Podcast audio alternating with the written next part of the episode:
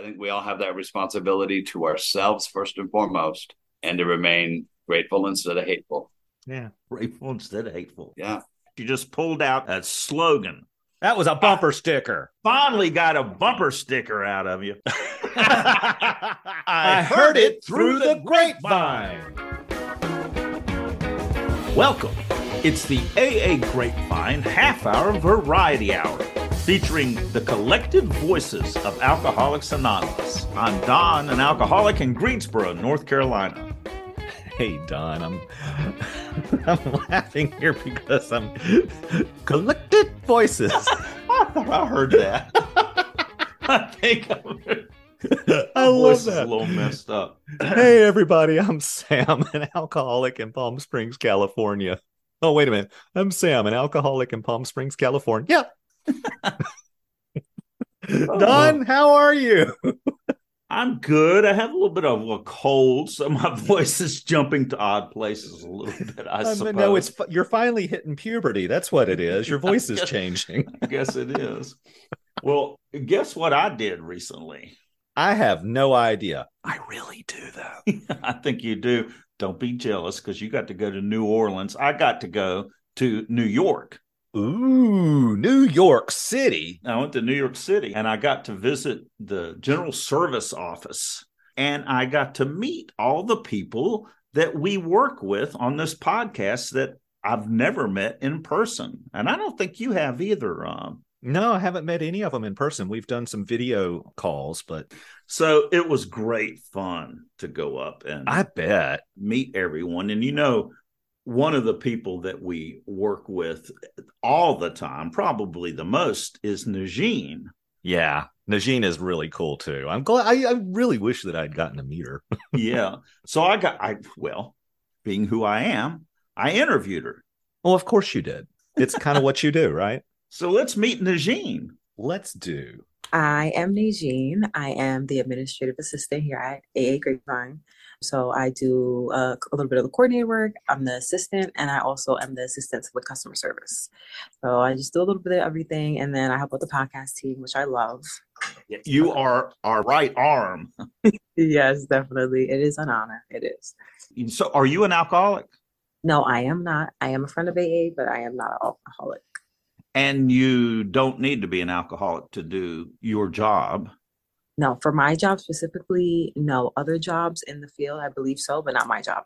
So I imagine before you came to work for the Grapevine magazine, work for all these alcoholics, you had some preconceived ideas. What is different about working with alcoholics than what you imagined before you started this job? What's surprising? Um, well, I come from a heavy like customer service background. So one thing I did notice about working with alcoholics is they're very straightforward. Um, they're very direct. So you kind of answer the phone and they're like, "Hey, like this is what I need, and how can you help me?" And that's just really it.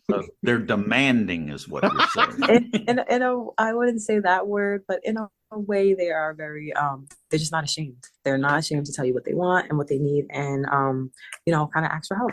Well, alcoholics, there's a place in the big book where Bill talks about alcoholics being enthusiasts. And I always thought that was a really positive spin on being very demanding.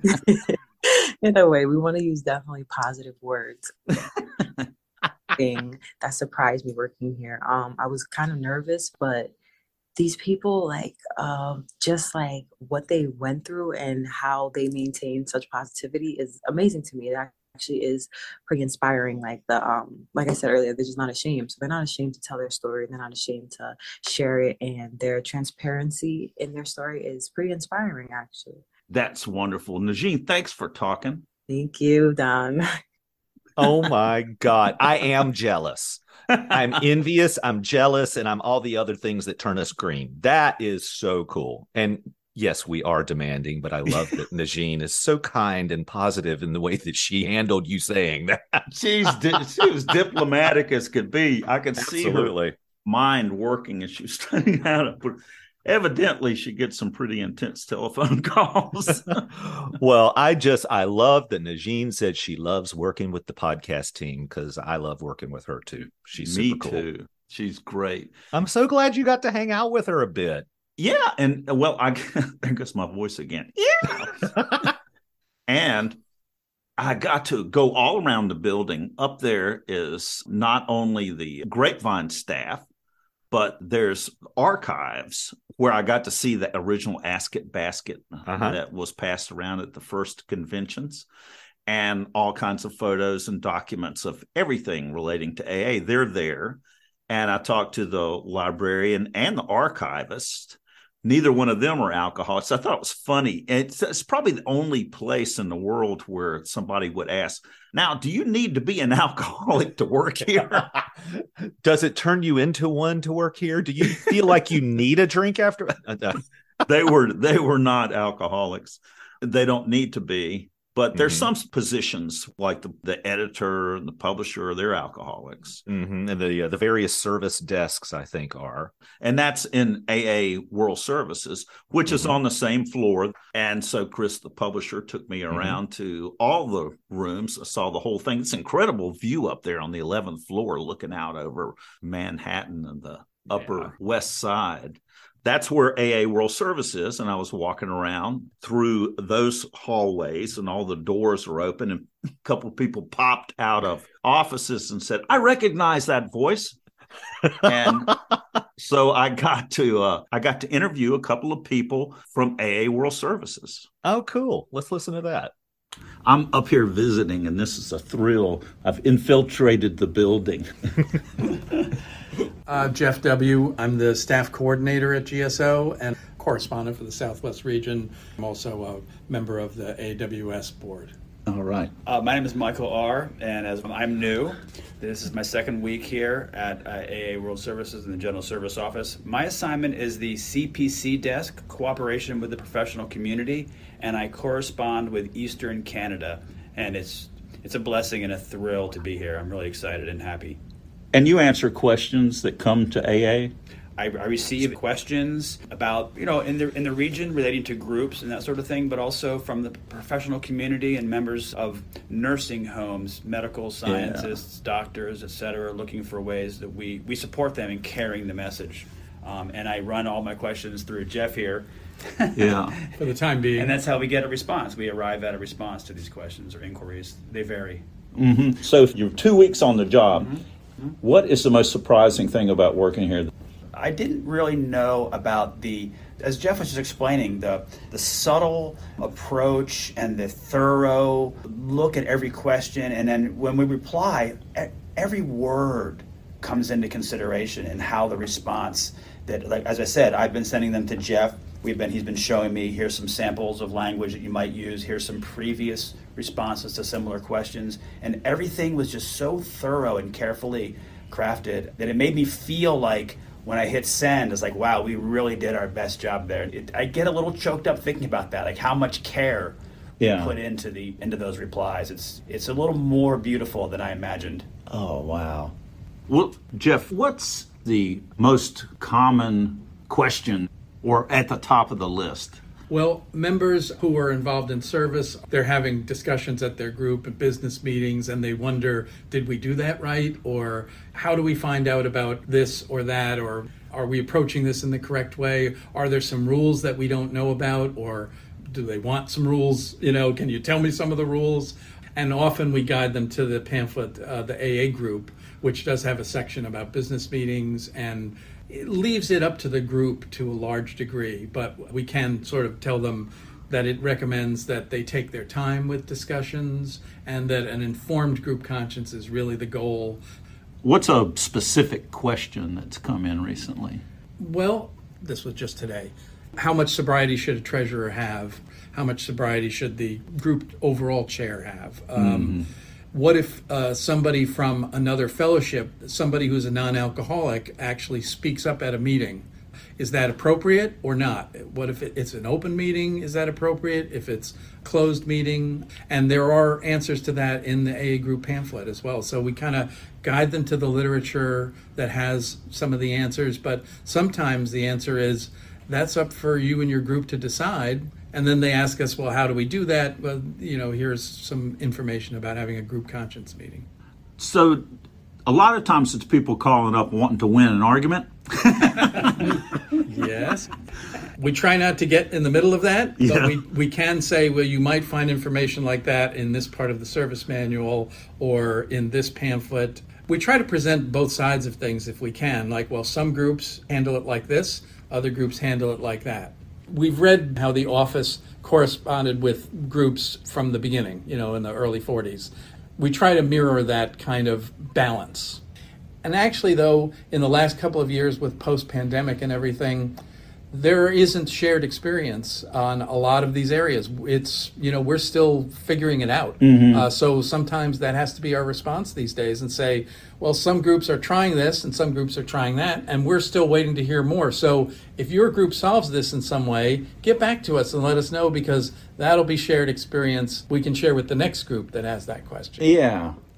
Misconceptions are something that we deal with too, especially if people think like the staff is changing the big book or the staff changed the preamble or that's not what we do at all. We take our orders from the General Service Conference and just implement things. We carry things out. And sometimes there's this conception of those people in New York who are ruining AA. right. You know? And first of all, the staff is very eclectic. We're not all from New York. We have two staff members from Texas. You know, Diana's from uh, California and someone from Iowa who's starting soon. We're from all over the U.S and we all have different opinions. You know, we're alcoholics, AA members, just like everybody else, and so we're different and individual. Yeah. Chris is here, who is the publisher of the Grapevine magazine and is an old hand at being on the podcast. It's my third time. Can people visit the offices? Yeah, we just uh, yesterday opened up again to visitors. It's a protocol to sort of pre-register. It's on the website how to. It's on AA.org how to yeah. how to register to come in and visit. Yeah. Come. On. That's the only reason you're allowed in here. That's why. That's how I got in here. we had one visitor yesterday from England. We like swarmed him. And I understand that you just started up the Friday AA meeting. Friday morning. It starts tomorrow. Every week at 11 a.m. AA members are welcome to come. But again, you need to sign up at the front desk. At the front desk. Advance notice is helpful because it just makes it easier for you to get past the front desk. Thanks, guys. Thank you, Don. I am livid. Actually, no. I so could have nerded out in that conversation with you guys. Eh, I wanted to jump in. Well, it's what he was talking about the care that they take and the awesome responsibility answering questions from all over the world it was fun to see firsthand, see how it operates. It's not a, an off the cuff answer. I, I, have mm-hmm. written to AA World Services uh, several times over the years. It's a very informative and rich and obviously well considered response that they send. I wrote to AA World Services. I told them that I had done that in my second year, and everybody cracked up and they start saying the terrible twos. Evidently, they get a lot of questions about rules in year two. something about it. It was funny. Don, I am so glad you got to experience that. That is that's just really cool. And I'm glad you you took your little magic microphone with you. well, Don, Today we're having coffee with Don Kay. We'll get to know him a little bit, and let me tell you, one thing sums this fella up. Great big willing. That's true. We'll also read a wonderful letter from Aaron and end with the famous, infamous wits end joke. yeah, the wits end. That's where the laughter's found at the very wits end. It's really not that funny.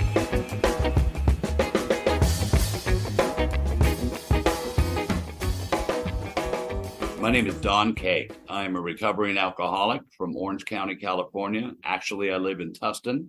My sobriety date is September 25th, 1999. I had lived such a different life before. I wasn't able to see the gifts yeah. of cleaning my life up. Previous, I you know, I worked at Orange County Probation Department for 6 years.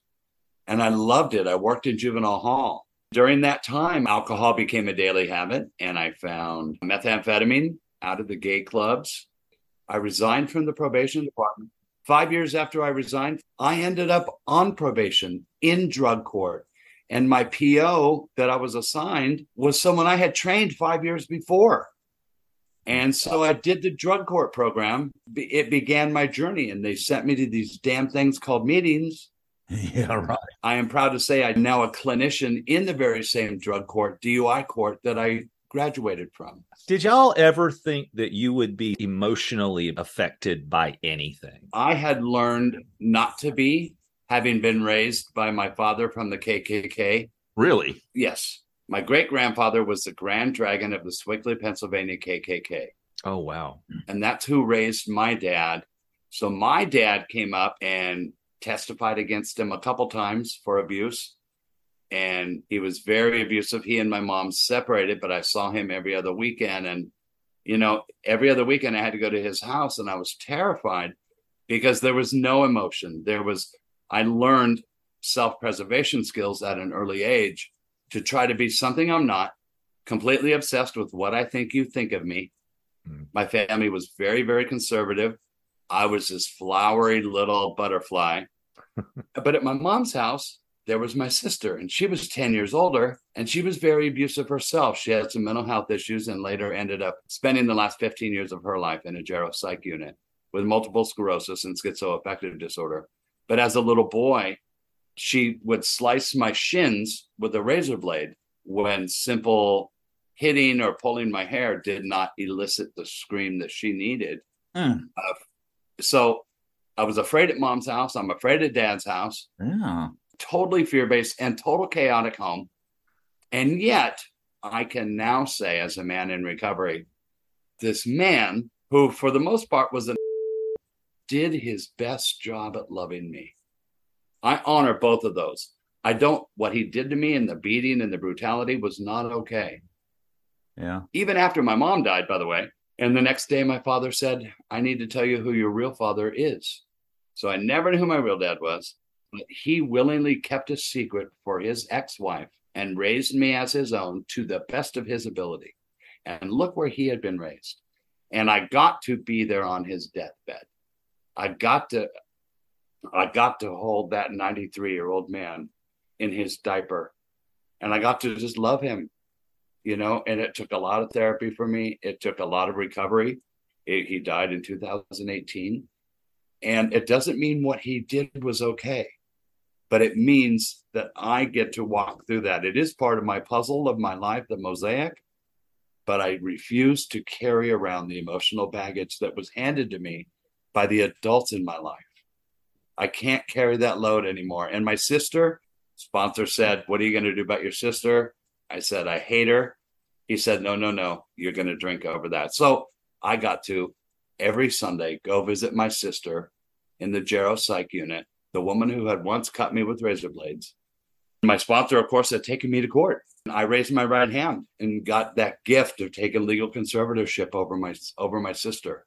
Well, Don, this is the most incredible story of redemption to where uh-huh. you were able to be healed and forgive and accept and love these people. It's the story that happened to me in my life with my dad, not as brutal as what you're describing, but still, it was difficult.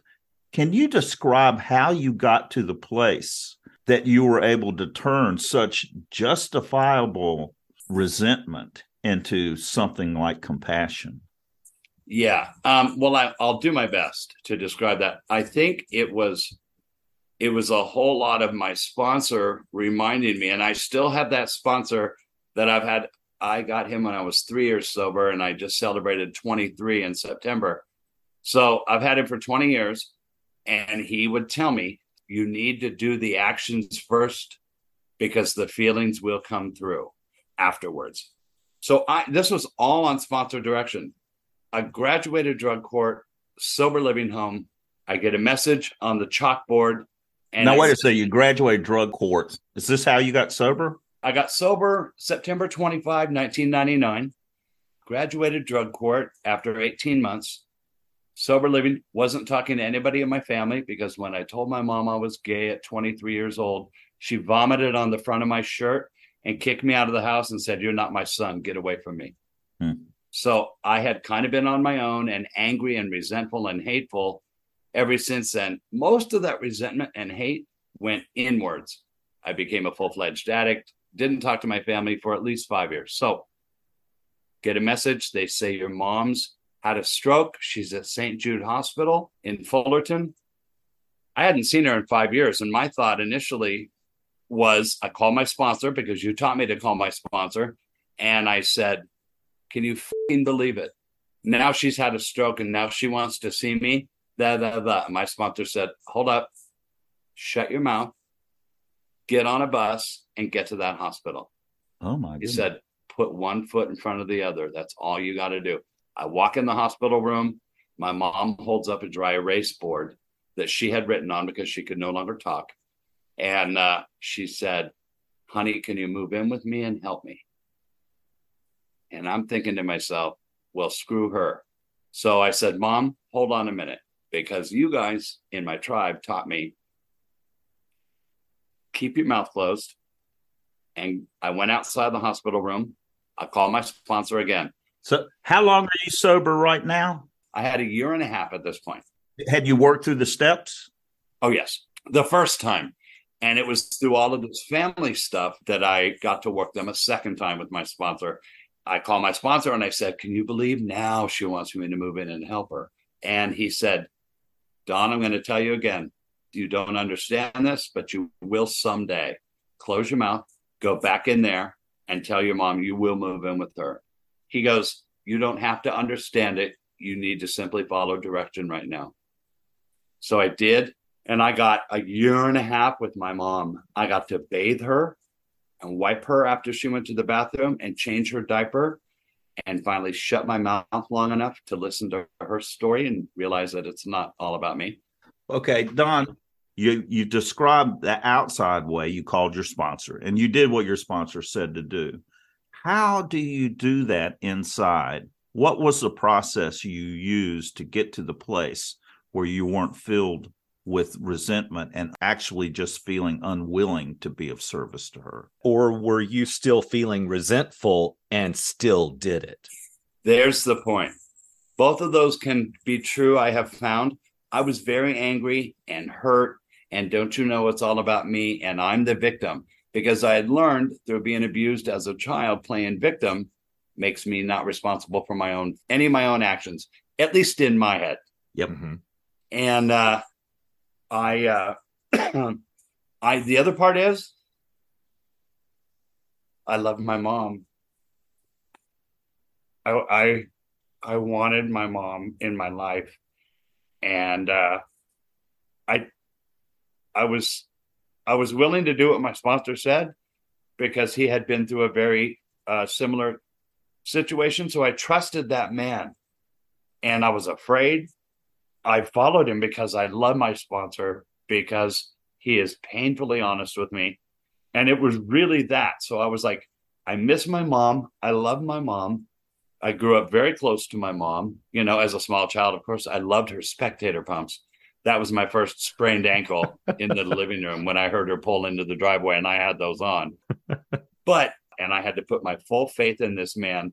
And so far, he hadn't let me down. It was I was blind. I was blinded by my anger, blinded by fear, and I knew that I loved and I missed my mom. And I wanted to do right. Don, it sounds like what you're doing is putting all your faith in the program and what your sponsor's telling you to do. Is there one particular step that was involved in this in particular, or was it that faith you had been sober this long and you wanted to keep doing what was working? All it was at this point, I wasn't able to think deeply, but I knew that if I followed his advice and I relied on my group, AA had become my family. Mm, yeah. I was at meetings five to seven days a week. Mm-hmm. And I could hear the anger and I could hear of other people's familial struggles and I could hear of abuse. I could, so I had heard other people's stories and I thought, if they did it, I can do this. And then my situation presented itself. And I got that gift of 18 months with her. And I got to, I know that Sam already heard this story, but Don, it's, it is one of the, one of my most memorable. Um, my mom, huge Angels fan. We grew up in Anaheim. She could tell you on base average, my mom could tell you anything about the Angels, but she got to live long enough to see them win the pennant. This is baseball of baseball. So her last Mother's Day alive, after I had already been living with her for a while, um, I got to surprise her with tickets to the Angel Stadium Mother's Day celebration. And I surprised her with tickets. I get excited, wake up on Mother's Day. I come out. It's six o'clock in the morning. We're going to go to the game, but the game doesn't start until 1230 or 115. And she's seated at the counter with her hands folded, her angel's hat on, her rally monkey, her thunder sticks, and her angel's jacket. And she says, honey, could we please go early for batting practice? And I I knew I know now that picture of her face and her anticipation was the very first replacement picture I have for my emotional scrapbook up here. Because I have pictures up here in my emotional scrapbook that are not so good. But this was the first one of her just being so excited. We went to the game, we get to the seat. Angels lost the game, but we went around the stadium and we went out to the outfield fountain and we threw pennies in the outfield fountain. My mom was big with Make a Wish and all that. It was two months later, her health was declining. And two months after that, that my older brother Scott called me and said, Donnie, you got to get here. Mom's dying. And I said, I don't have any money to get there. And he said, Her kidneys have shut down. I don't have money to help you get here, but the doctor gives mom three or four days. And I went to a meeting that night and I got up to the podium at sponsor's direction and I said, This is what's up. I can't be there, but I don't want to drink and use tonight. My mom is dying. And I was crying extremely hard. So I sit down at the end of that meeting. I get surrounded by a crowd of people in that meeting. It was our Friday night S&M stand and model meeting for the gay community. and uh, 17 people surround me and they say, listen, we took up a collection during the break. Ah. We want you to be with your family. And they handed me $610. And they said, you're going to go to Montana. Two people from that meeting went home with me. They said, because you might freak out and go drink and use and I'm getting ready for bed that night. Jonathan gets on the computer to get me a flight. So I just surrounded by the, the care, surrounded by the love of the fellowship. I get up the next morning. Kelly says, We got to go. You got a 10 o'clock flight. She goes, But you got to come out front first. There was 13 carloads of people from that meeting the night before in front of my house. And they said, We're going to escort you to the John Wayne Airport and they did. And we went as far as we could into security together. We said the serenity prayer, we circled up, and uh, I got on that plane, got to Montana, got to walk in my mom's room. And the first thing she says, she was chill, but she was covered with her blue robe, wires, everything. And she said, Okay, honey, do you know what's going on? And I said, I know what's going on, mom. And she said, All right. She said, Let me ask you, do you have your sobriety coin with you? And I said, I do. She said, Will you put that coin in the robe of my pocket? And I go, Mom, that's weird. She goes, No, it's not, son. She said, That coin gave me my son back. You and your meetings and your ANA people, ANA. And she said, Gave me my son back and taught me how to be a better mom. Ah. and don't tell your brother because I, he'll think I'm crazy. She said, but I want to take it up to heaven and show your grandma. I think she'll be proud. I got to go through that. I got to sit there and like just absorb all of that because of the program, because of you people, my tribe. And the next year, people in AA called me and said, We don't want you alone on Mother's Day this year so we got a surprise for you. And I'm like, what, what, what, what?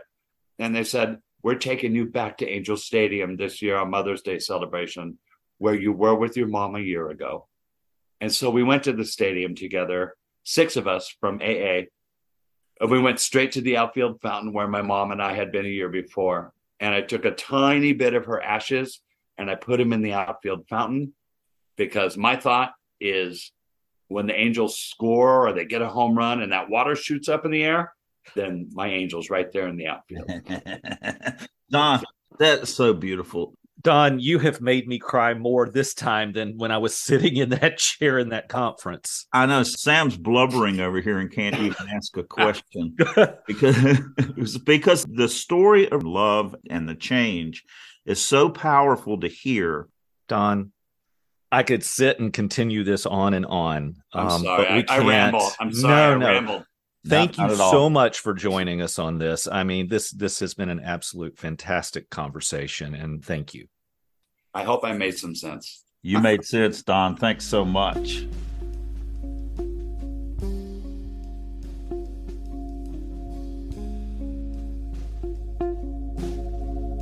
Our talk with Don Kay was so rich, it hurt to cut it down for the podcast. So, for those of you who are interested, keep listening after the show for much more of Don Kay. Hey, Don, so here's that letter from Aaron. Ah. I'm just writing to say I enjoy the podcast so much. Listen every week since I discovered it. Thank you. I'm a full time 24 7 family caregiver for my spouse of 40 years who suffered a stroke 16 months ago. I'm able to go to one Zoom and one in person meeting each week and listen to several recovery podcasts besides yours. My favorite other ones are Recovery Rocks, Sober Speak, and Soberful. In addition to the design for living and steps and tools and fellowship, virtual mostly these days, I wouldn't be able to do what I do now without being sober and in recovery. One day at a time, God willing, I will have 10 years sober on November 26. Thank you, Aaron K. Congratulations, Aaron. Congrats years. indeed. 10 years. That's awesome. And thank you so much for writing in, Aaron. Yeah, podcasts have helped me stay sober when I've been isolated as well. That's one of the reasons I got into this in the first place. Yeah, I remember you whining a little bit about it, and we sat down and came up with a plan, right? Yeah, let's do our own. so, Aaron, why don't you start a podcast? you don't. You don't even have to have a resentment in a coffee pot to do a podcast, right? no. Thanks for writing, Aaron. Thank you so much.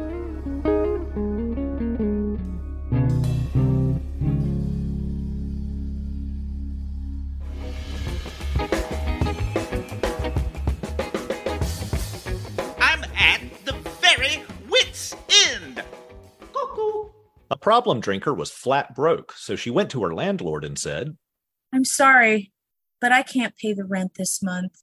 Listen, you told me the same thing last month and the month before. Sure, I wouldn't lie. Didn't I keep my word?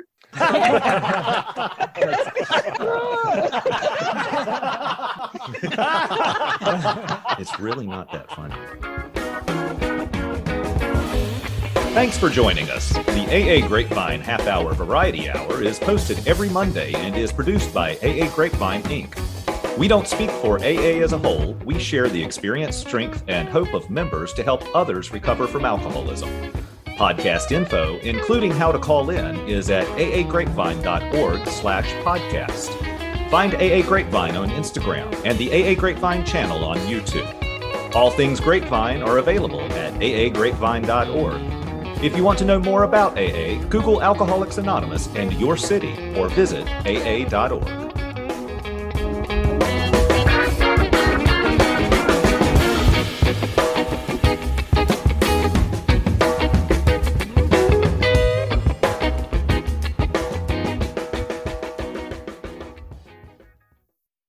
And now, more of our conversation with Don Kay when I was first getting sober, there was a guy in the rooms who was talking about his struggle with his dad, who he mm-hmm. had a terrible time with. The fact that in AA people share what where they're going and how they're learning to live in relationships and to and to forgive and heal with their parents, it is in the sharing of that that they help others. Now he had no idea what he was doing for me, and what you're doing here and sharing this, your story, he shared that his dad was a WW2 guy, Marine, and he never hugged him. And he always felt like his dad never gave him any kind of encouragement or love. And so he just went up to him. This is after working the steps, talking to the sponsor. He was talking in meetings about this for months. And he said he went up to him and hugged him, and his dad hugged him back. Oh. Because it's not something his dad could do. So he mm-hmm. had to initiate it. And I took that and did that with my dad. And yeah. my dad was the same way. And he hugged me back. I learned that from it being modeled in the meetings. There you go. But you got to teach your father how to hug his son. Yeah. And how beautiful is that? You know? And I just I want to say that as absolutely incredible as each individual story is of reunions that happen, the relationships that get healed or that are broken that come back together and it doesn't always happen it doesn't always happen but it happens a lot yes. and that happened you know my relationship with my mother and my grandmother her mother were not broken but they were certainly damaged by my alcoholism and who i got to be in the years before they died sober sam it was a beautiful thing that i got to have with both of them and my father who had disowned me for 24 years because I was gay, contacted me when I was several years sober and had worked the steps and had been through what I needed to go through, listening to other stories and being around people that I needed to be around. That when he approached me to reconcile, I didn't throw it back in his face. There you go. And then he died a month later, completely uh, unexpectedly. Uh, um, but you got that gift. I love that. Yes. And so these these individual stories are are sometimes they are absolutely heartbreaking and incredible and and make me sit here and blubber and but the things that happen, the relationship building, growth, reunions, all these wonderful things are not an unusual thing for us in recovery. That's right. Right. Yeah, it's crazy. I see, and I love that you both got to have those experiences. And I realized who I learned how to drink from. I learned by watching the adults in my life, and they were my mom and dad. Now, uh, my mom later became a problem drinker, and then she quit the last 15 years of her life. But drinking alone, growing up in those homes, and I didn't really drink until 15, 16. Drinking was my coping skill. It put one layer between me and the horrible way I felt about myself and the rest of the world. Yes. Drinking was my protection. It allowed me to exhale. And when I stopped drinking, I never exhaled again until I finally walked into AA, which wasn't too long after quitting drinking, right? Mm-hmm. I only had, I think, three weeks sober and I went to my first meeting. Had you heard of AA before that? I had heard of AA. A good friend of mine who was one of my running buddies, her dad at the time had 20 some odd years. Okay. I knew that it was there. I knew that help was possible. I mean, I had worked for 14 years with severely emotionally disturbed adolescents. I knew how some of the machinations of our brain work. I didn't know how to apply all of the good advice I had to offer other people, how to apply that to myself and drinking became more and more and more an escape. I just hated myself. I tried to be this all American kid. I played football. I was in student government. I was this really well known kid in high school. And after high school, I, so I went to community college. And of course, I went right into the theater department, big that I am.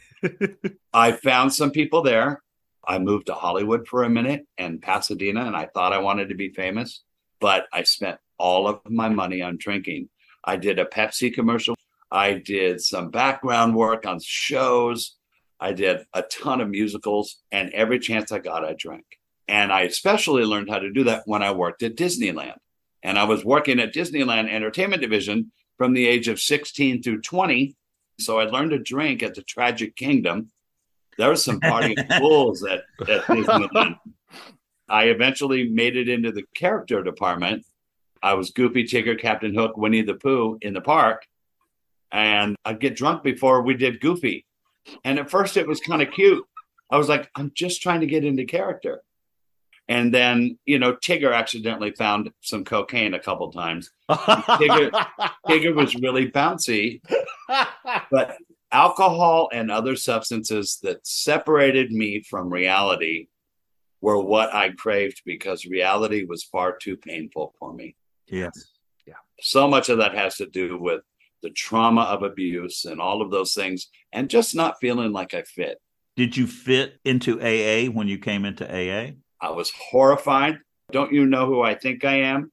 Mm. And don't you know I used to work at the probation department and I this and I that.